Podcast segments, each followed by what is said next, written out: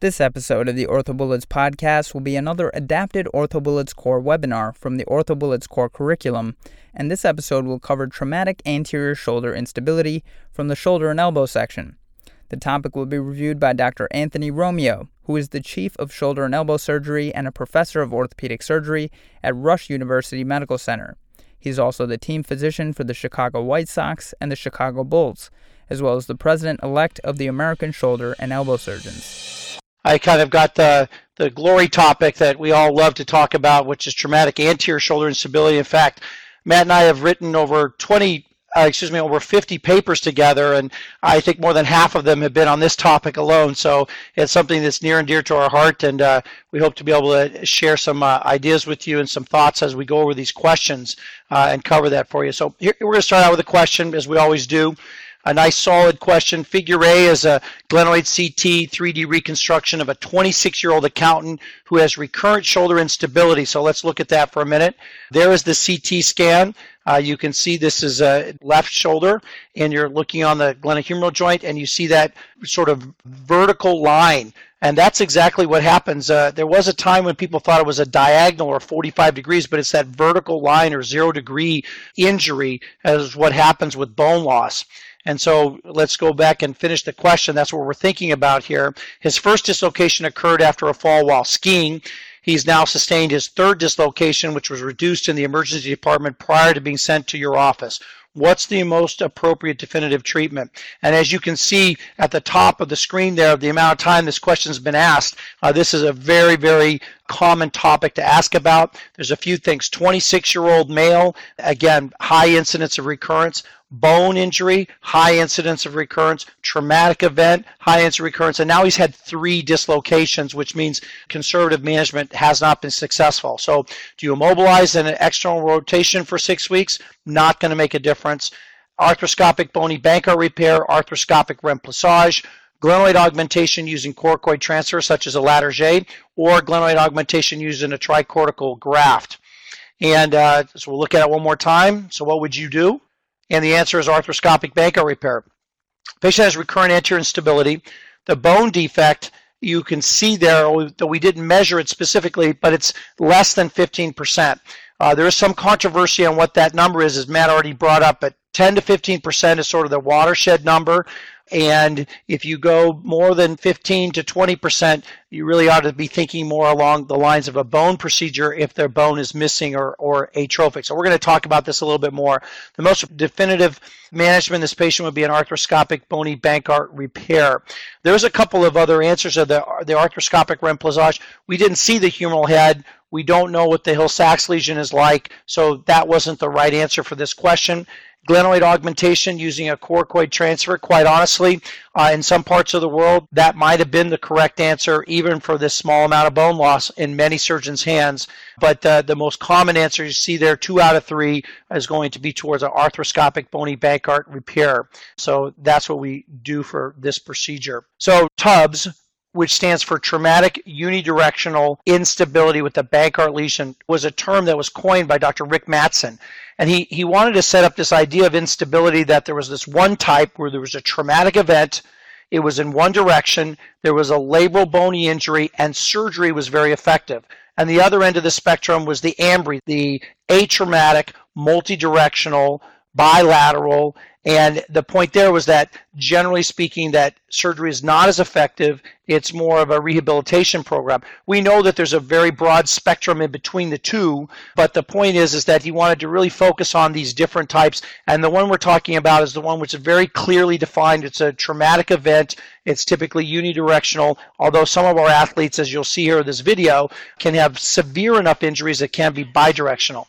So watch this abduction external rotation event and boom, he hits his arm, and we can guess what happened. His humeral head came out the front. His labrum was torn. He may have had a significant bone injury. He may even have a significant Hill-Sachs lesion. And sometimes these are so severe they even get a rotator cuff tear. So it's uh, what you see here, the epidemiology, almost 2% in the general population and up to 80 to 90% of this occurs in teenagers. And that if it does happen in a teenager, then, uh, excuse me, the recurrence rate is very, very high. The highest recurrence rate typically is males under the age of 30. If you go into the teenagers, the recurrence rate is even more significant, 90% or more. So um, it's a real problem uh, to manage this. And again, the mechanism is when the shoulder is abducted and externally rotated in a forceful direction. The associated injuries or lesions that occur, as you see in the slide, the Bankart lesion is typically described as the labrum pulled off the rim on a right shoulder, looking at the glenoid as the face of a clock. The key zone of injury is from the 3 to the 6 o'clock position but the humeral head actually comes out around the 4 to 430 position, so that zone of injury can go above the 3 o'clock position and it can go around past the 6 o'clock position, which we see quite commonly in our collision athletes and the higher energy type injuries. Uh, it's considered the Bankart lesion is considered an avulsion of the labrum and the anterior band of the inferior glenohumeral ligament, again with extension of that lesion both superiorly and inferiorly posteriorly. The humeral avulsions, you're looking at this view of an MRI, a coronal view, and you see there's a displacement of the capsule far below where it should normally attach inferiorly on the humeral neck. Uh, this is consistent with a disruption of the ligaments going to the humerus or what's known as a humeral avulsion of the glenohumeral ligaments. It's uh, tested, it's suggested slightly older than those with Bankart lesions, but you can see this in your younger patients too, so you, you have to pay attention to this. This can be a cause of failure if it's poorly recognized, so you need to be able to fix it. It's most commonly repaired with an open surgical approach, but we have described a technique uh, as others have, but one of the techniques we use, we use arthroscopic techniques to do this.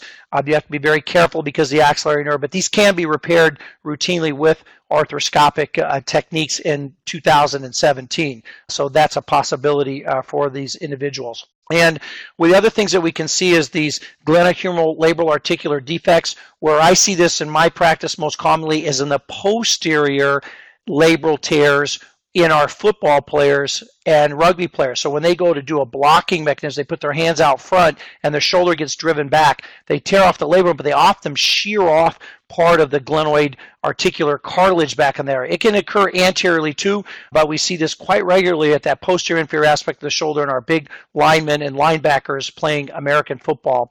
And then the other one is this anterior labral periosteal sleeve avulsion. And sorry to throw this alphabet soup at you, but each one of these has been described as having a certain characteristic to it. The ALPSA lesion in particular is one where it peels off that front edge. And why that's important is because typically the bone loss is more than is easily recognized. And so they actually turn out to be bad actors. And there's a number of papers that shown uh, that while you may think this is not such a bad thing, the surgical results are not as good and the recurrence rates are higher. So you want to pay attention for, for those when that periosteal sleeve is pulled off and it's all the way down the neck. Uh, I think the key thing to do in that situation is you really have to free up that soft tissue. You can't just accept it where it lies. You have to free up the whole thing and move it all the way back where it belongs, and then you have a good chance of success with arthroscopic management. These bony Bankart lesions can occur. It says here that the, a fracture of this area can be present up to 50%, and there's some work by Sugaya and our Japanese colleagues that it can be up to 50%, and, and 40% of the bony lesions can be attritional kind of wear and tear lesions. So after this occurs and it's healed, they can go on and have more and more wear and tear. These acute bony lesions, if they're displaced, especially if they're depressed, they don't do very well. There is some evidence from Europe if they're fractured, but they line up perfectly well, especially in patients over the age of 30, the non-operative management can be a reasonable course of action. But this fracture here in a relatively active patient would be a reason to fix that, to align that more correctly. And again, the Hill-Sachs defect. Hill and Sachs were two radiologists at the University of California, San Francisco back in the 40s before MRI and CT scan who said, you know what, when you see that dent in the back of the humerus, the only way that happens is when the humerus comes out the front. And so they get the credit for getting that lesion recognized as a sentinel finding of anterior dislocation of the shoulder. And then, of course, we've now later termed the uh, reverse Hill-Sachs lesion when it goes out the back, and it's a chondral impaction lesion uh, that occurs when it slips out the front, and it can occur up to 80% of the traumatic injuries from traumatic dislocation. So it's noted here on the slide it's not significant unless it engages the glenoid. I think we're learning more and more about those. Matt has some really good work that's been done on that. When it's a combined glenoid lesion and a combined Hill-Sachs lesion, even though they're two small lesions, they can have an additive effect. So in general, we pay most attention to the glenoid side, but we are paying more and more attention to understanding when the humeral side and the Hill-Sachs lesion is very important. So, in terms of the traumatic anterior shoulder instability, again, the associated injuries, you can get greater tuberosity fractures when these dislocate, lesser tuberosity fractures when they go out the back. These are less common, usually in older patients. But what you can also get, as Matt talked about, the luxatio erecta, which can be a form of this, although I know it goes out inferiorly, is it can actually almost tomahawk off the rotator cuff, and these individuals can get a rotator cuff tear, not just an injury to the tuberosity. So the other things that can happen is you can imagine this goes out the front. Other things that can happen when the humeral head comes out the front, obviously the axillary nerve can be stretched or injured.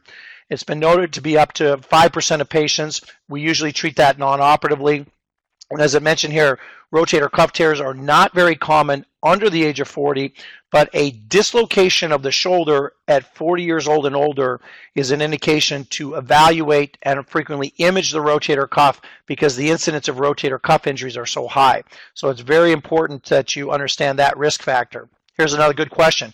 24-year-old male gymnast is scheduled for arthroscopic repair of the right shoulder's preoperative MRI is seen in figure A, and initial arthroscopic exam as viewed from the anterior portal in the lateral decubitus position is demonstrated in B. And so you see the HH as the humeral head, and you see this area where you can see muscle fibers through the capsule. So this is a tear in the capsule related to the humeral attachment.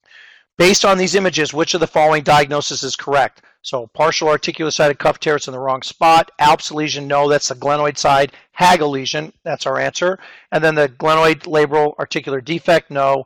And then, of course, the superior. So just work through that. You see this, this is off, of, you can see that it's off of the, the actual humerus down here. So pay attention to that coronal view on your MRI. And then here's the humeral head, and that's peeled off and this is a kind of a dangerous area because the axillary nerve is going to be right down in here and that's the muscle of the subscapularis that we have to deal with with that. So the important thing is is to recognize that these humeral avulsions of the glenohumeral ligament can occur. They're not as common but when they do occur they can be a source of failure if they're not recognized and treated. The MRI and arthroscopic images that you saw are consistent with this exam and um, in cases of posterior instability, you can actually get it tear, a tear off the back, a RHAGL lesion. And um, as a side note, those RHAGL lesions have been described uh, more commonly in a sport like rugby, and that's because when they go to hit the ground, the rugby players will often break their fall and put their arm in this position across their body, and they come down on their elbow, and it drives their elbow across their body and out the back, and as it does that, it's enough of a force to actually tear the capsule. So be careful of that kind of mechanism. Fall in the outstretched arm, and the arm goes across the body at adduction for a RHAGL lesion. Um, we talked about these uh, stabilizers before, so we're all pretty much up to speed on this. Uh, this is a classification scale that's out there, and we talked about the, the amount of translation, the zero, relatively normal. Quite honestly, zero and one are normal. Two is typically can be associated with abnormal if the patient has clinical symptoms. There is this instability severity score that was developed by Pascal Boileau from Nice, France, and um, it talks about problems related to the shoulder. It has been evaluated and assessed. It's from 2007, so it's more than a decade old. It is a helpful way to sort of think about the factors that are related to recurrence, such as age, under 20, degree of sports participation, the type of sports participation, shoulder hyperlaxity, Hill Sachs, and glenoid contour. The problem is, is that there is some controversy because a young man that plays football that walks into your office under the age of 20 basically has such a, a, bad score that he's going to get a bony reconstruction, whether or not he has a bony problem or not. And many people around the world don't agree with that, particularly in the United States. And so we address problems when they have a bone lesion. We address the bone lesion, and the instability severity index score may be helpful for that. But um, when they don't have a bone lesion, most people are still using arthroscopic techniques to resolve this condition. Um, and again, here's a, it was less than six points, was an acceptable risk with 10% arthroscopic stabilization. Professor Boileau has actually subsequently revised that and basically says that any that he wants it down to three. So again, anything over a three, he would do a Latarjet or bone reconstruction, and that's not uh, that's a controversial subject and not what we typically do in the United States for our athletes or patients. Um, the symptoms, uh, you know, the feeling of instability or apprehension, uh, shoulder pain can accompany this, but uh, usually when their arm is at rest after they've been over the initial event, they don't have a whole lot of pain. The physical exam we went over, most of us use some form of the apprehension sign as our guide. If we do that test and it reproduces their symptoms, that's very helpful. The relocation sign is one that's also quite helpful. And then we look for these other things like general ligamentous laxity, as Matt talked to you about. Radiographic studies are very important. We all get at least two x-rays, so a true AP of the glenohumeral joint and an axillary lateral. Most people then will supplement that with a third scapular Y view because you can see tuberosities and other things like that. You can improve some of the views by internal and external rotation. But in addition to that, when you're trying to look at the anterior inferior glenoid rim for anterior instability, the West Point view is a very nice view. The Stryker view is a very nice view. And it's not on here, but there's a, another view that is done frequently in Europe. And that's a, a view where you can actually see this in profile uh, looking across the uh, glenoid. And that's a very, very nice view that we use also at times. So here is just a view that you see here, sort of the Stryker notch view. There's another view, the axillary lateral view. And then here's those views that we can see in profile, which are very nice views to see when uh, there's been an injury to the bone. And then, of course, in 2017, the gold standard for clearly identifying bone loss is a 3D CT scan. Now, a CT scan may be the answer on a question, and this is, as you can see, is asked a lot. But if there's a difference between a 2D and a 3D, there is literature to suggest the 3D CT scan provides a better analysis of the bone loss because you can orient the scapula and the face of the glenoid so you can identify this very carefully. Certainly, a CT scan is better than plain x-rays, but a 3D CT scan is the highest level that we use at this time when evaluating bone loss for instability. And here's just an example of how we can see this very nicely. The view that the French radiologist view is called the Bernageau view, and that view is, again, it almost looks like the CT scan because you see the glenoid in profile with the humeral head sitting over the top of that. Here's a good question. 25 year old basketball player sustains an anterior shoulder dislocation during a game that is subsequently reduced with traction. The MRI will most likely show which of the following. And so supraspinatus tear, probably not. Humeral avulsion, not as likely. Long head of the biceps tear, no. Superior labrum tear, anterior inferior labral tear, so that's a pretty straightforward one. Acute traumatic anterior dislocation, and the answer is anterior inferior labral tear.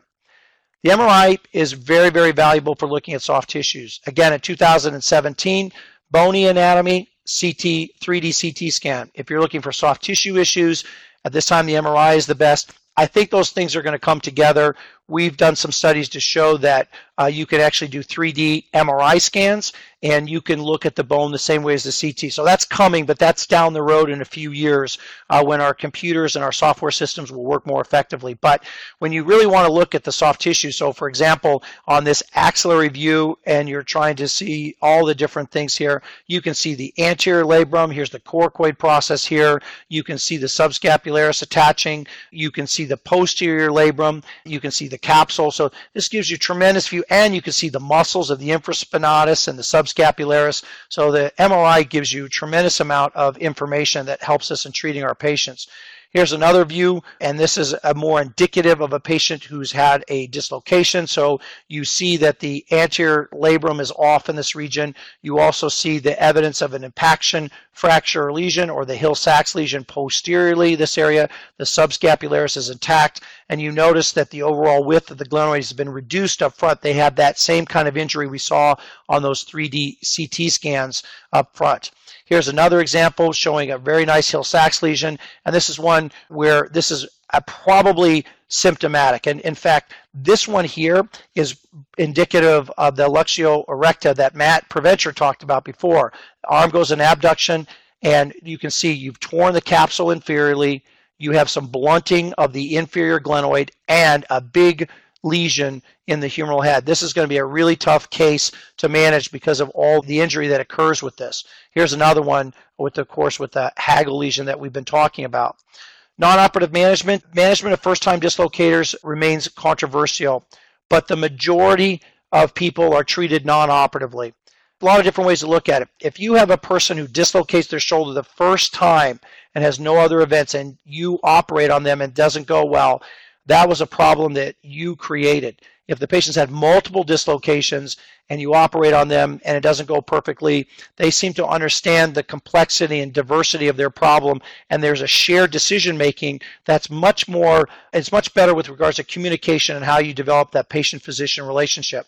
So there are some exceptions. Our high level athletes, we treat those right away. People where their shoulder stability is basically could be life threatening if it wasn't that way. But there's controversial if you just fix everybody, but the majority people will give a course of non-operative management, see how the patients do. If it keeps coming out, we know there's increased injury and you have to go in before there's a lot of cartilage and bone injury. There is some studies that show that immobilization and external rotation decreases recurrence rates. E.g. Itoi from Sendai, uh, Japan, put together a very nice study. I think culturally, you can imagine the Japanese people were willing to wear uh, these braces and abduction and external rotation for four to six weeks. Uh, those studies have been repeated in other cultures, including the US and Canada, and we haven't seen the same success rate. So I don't know anyone that does that at this time, putting the arm in abduction, external rotation, and holding it there for a period of time. So I think that's been fairly well refuted in terms of other cultures and how well that works. Non-operative management, we try to reduce the shoulder, of course. We immobilize for a short period of time, and it's followed by physical therapy to strengthen those dynamic stabilizers. And this is just a, uh, an example, uh, just putting together the external rotators and internal rotators of the shoulder. It's just a small animation that just shows how these work. And this is your external rotation, so your posterior deltoid, your latissimus plays a role, your teres plays a role in terms of managing these things. And so we'll go on to the next question. A 38 year old former professional football player complains of long standing left shoulder pain. He admits to multiple previous shoulder dislocations in the past, which were treated conservatively with physical therapy. Now he's complaining of repetitive instability and a catching feeling whenever he abducts his arm and externally rotates his arm. Physical exam, he has a positive apprehension test, crepitation in the 90 90 position. That's the throwing position. The current MRI image of his shoulder is seen in figure A. Which of the following surgical treatments is most appropriate to address his symptoms? And again, this is again he's a 38 year old former player. His bone loss is questionable, and in today's environment, if we are really assessing this well, we would probably get a 3D CT scan to look at his glenoid, and we would get so we'd really want to know how much bone is off here because that's at least 10% especially when you look back here. And we'd want to know how much is here. And in fact, since this lesion is large enough, there's a concept that we haven't talked about, but when the humerus goes out the front, if this defect is larger than the width of the glenoid, that is an off-track lesion. So when this lesion comes out here more towards the articular surface, and when you go to externally rotate and it comes over the rim, that's off-track lesion. Those are bad actors. They have a high recurrence rate. If there's a lesion that's closer to the rotator cuff, and when you externally rotate and it does not come over the edge, that's an on-track lesion, and those patients do better. You really need better imaging of the bone, which is a 3D CT scan to figure that all out. But for the purposes of this question, which would be a typical question you see asked quite frequently, what would be most appropriate? You can figure this out by the answer. So superior labor repair, no. Open approach for bone grafting of the humeral defect with allograft, no. That wouldn't be a first line management open repair of the humeral avulsion, the glenohumeral ligament lesion, remplissage, arthroscopic Bankart, and remplissage. So I think you get the hint here, and you're going to treat both lesions. So this is consistent with a Bankart tear and engaging Hill-Sachs and the 90-90 position. And so it was a, probably an off-track lesion once figured out. And one of the treatments is an arthroscopic procedure, Bankart repair, and a remplissage. And again, this is controversial, but in some parts of the world, that patient would be offered and treated with the Latarjet procedure because you fix that glenoid bone defect and you essentially create an on-track lesion and you can leave the Hill-Sachs lesion alone. And that at some point may become a comparatively fair question to ask on these examinations, but in today, 2017, we'll stay with the arthroscopic Bankart and remplissage procedure. Now, the procedure, the surgical procedures you see here is fairly well described. The indications, first time traumatic in the right athlete or worker with a Bankart lesion. Athletes younger, it says 25, but really under the age of 30, the recurrence rates are quite high and high demand athletes. And what you'll see on our little drawing here is you want to start very, very low at that six o'clock position. In fact, we've learned this view here is actually for a posterior labrum. I didn't pick that up, but this is actually, we should be fixing it up here in the front part of the shoulder. Uh, so that's a mistake in our drawing here. We'll get that corrected, but it should be because the biceps is going out the front. This is the coracoid. And so it should be from this position, but starting down low and proceeding up and then including a posterior inferior type suture when needed when there is a significant lesion back there. And there's plenty of evidence we've recently published if you do this in the lateral position, you use three or more anchors, and you use anchors with sutures, your recurrence rate is about 7%. And it's as good as any type of open procedure with soft tissue repair. The recurrence rates are slightly lower with the Latarjet procedure, but in the published literature that's out there, the complication rate is higher. So that's part of the controversies that we run with the uh, approach. Uh, it's very important to be able to see all these things. People do this in both the beach chair and the lateral position. I believe that you see better the inferior aspect of the glenohumeral joint in the lateral position. And when we looked at published papers of lateral versus beach chair, there was a statistically significant higher risk of recurrence in those papers published by people that did this in the beach chair position. And I think really uh, it's because of unrecognized soft tissue injury down in that area. But if you're asked the question, what is the reason for recurrence after an arthroscopic Bankart repair? The most common one is unrecognized bone loss. So that needs to be evaluated ahead of time. 22 year old collegiate football player has immediate onset of left shoulder pain after a tackle. He reports a history of multiple subluxation in the past. This is the first time that he had to pop his shoulder back into place. On exam three days later, he has weakness in the deltoid. So we know what's going on there. CT axial exam is displayed in figure A. Let's just look at that.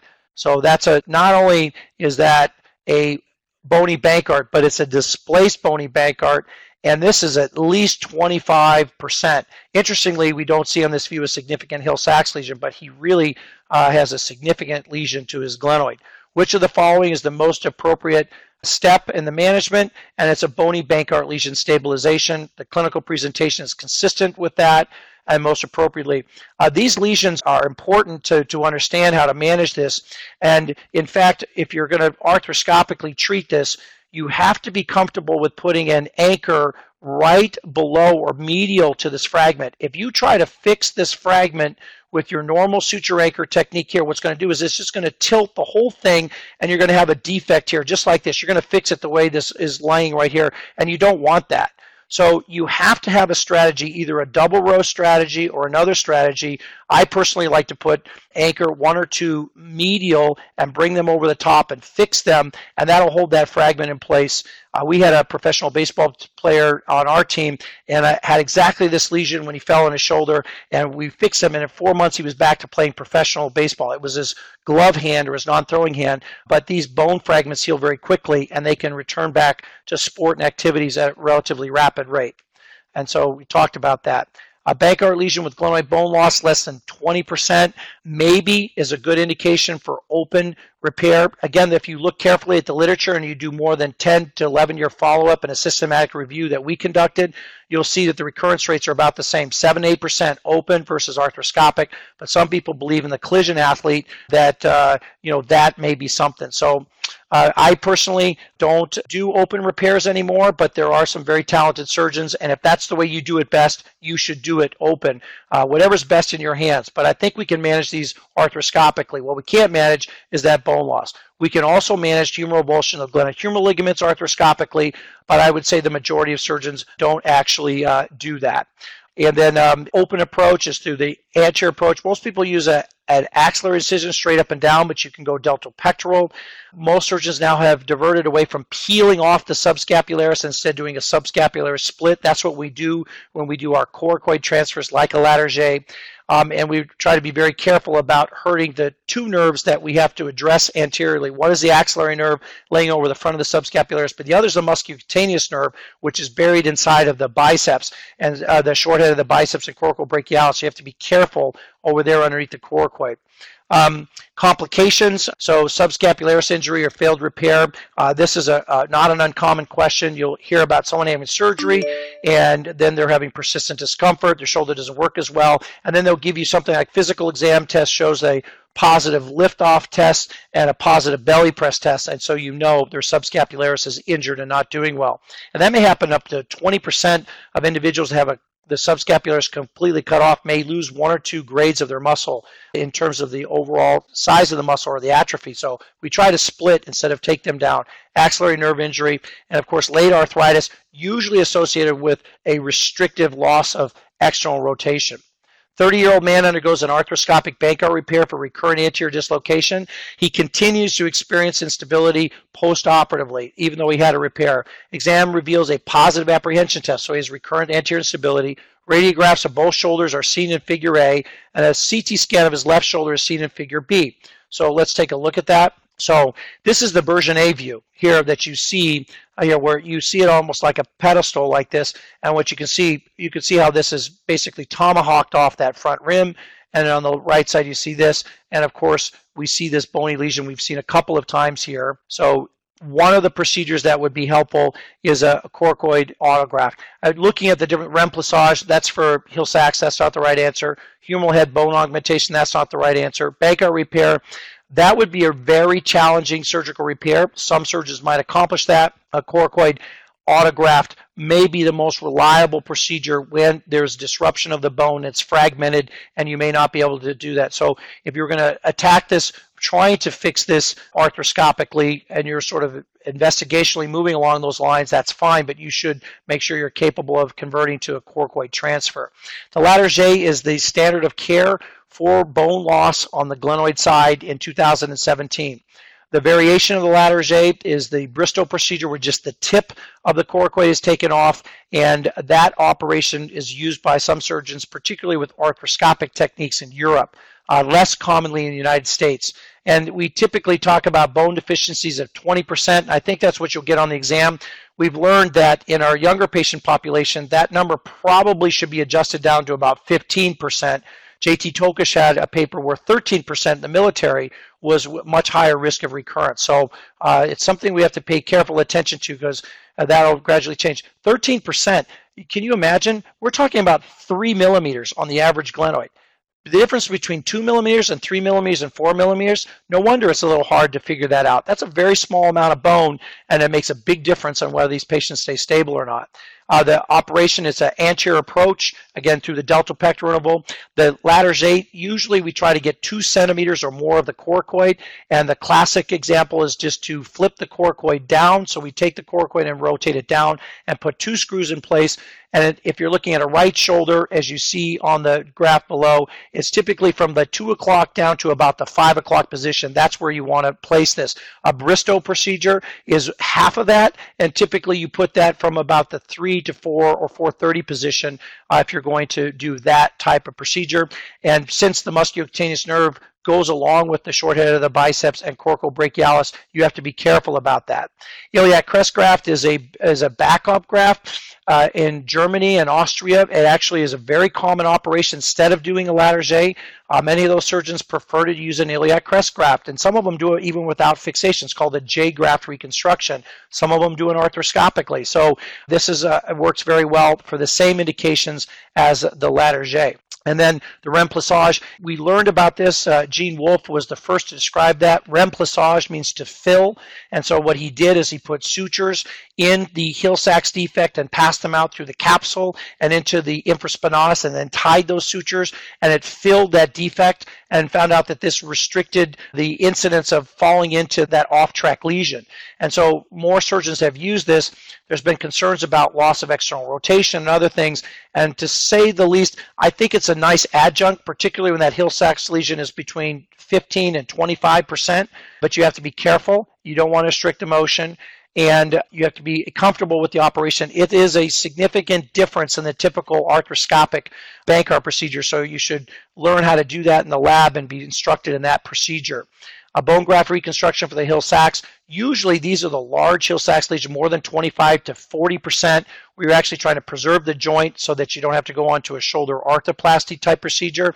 And oftentimes it's a revision case. You fix the anterior glenoid labrum and capsule, and the patient still is engaging, and the Hill Sachs lesion may be the only thing that's bothering them, and they may have to have something done. Putti-Platt, Magnuson stack, these are types of capsular plication only for historical purposes. Nobody really does these operations anymore, and I don't really think they're going to ask you any questions about that. The only reason they ask you a question, the Putti-Platt, they would take the anterior capsule and overlap it. And so they had a loss of external rotation and that was persistent. So they had a high incidence of development of arthritis.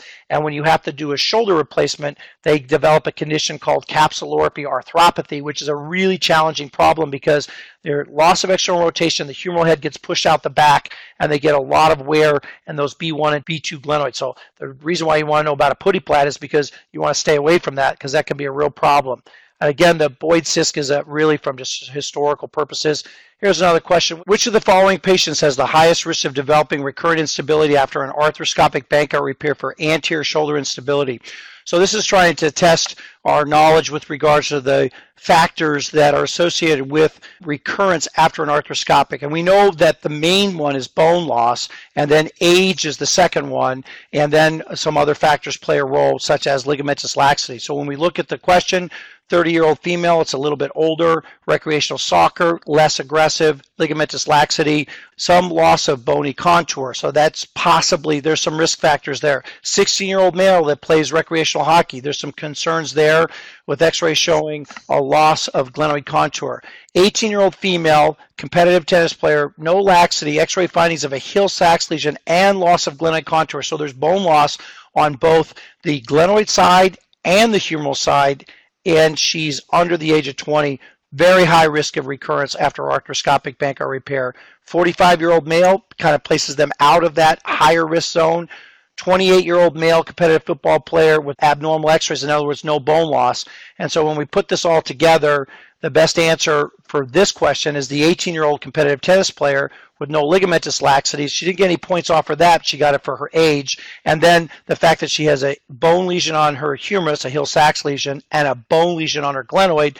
And in Pascal Boileau's series, that type of patient was associated with a 70% recurrence rate after an arthroscopic stabilization. Now, the point I want to make about that is the arthroscopic stabilization that was done at that time is not what we do today. And addressing the inferior posterior component of anterior instability would substantially reduce that recurrence rate. So, but this is what's in the published literature, and this is what you could be tested on. But I do believe uh, that our current techniques in 2017 that we use uh, can substantially lower this risk. So uh, recurrence is, of course, a main one. Shoulder pain from having surgery, nerve injuries we talked about, and then stiffness, especially loss of external rotation. Infection is very rare, less than 1%, a little bit more common, still less than 1%, but a little bit more common in open surgery like a Latarjet. Lysis can occur in a Latarjet procedure. Oftentimes there's loss of the bone at the superior aspect of the bone, which is really just following Wolff's law as the lower part fills out the overall glenoid. And then hardware complications, that can be a big issue. And then chondrolysis, which uh, was a big issue with thermal surgeries and other things, but uh, we see that much less now. That's all for this review on traumatic anterior shoulder instability. If you would like access to the full video version of these core webinars, sign up for the OrthoBullets core curriculum today. There will be a link in the show notes for anyone who is interested. Thanks so much for listening. This is the OrthoBullets podcast, a daily audio review session by OrthoBullets, the free learning and collaboration community for orthopedic surgery education. See you all tomorrow.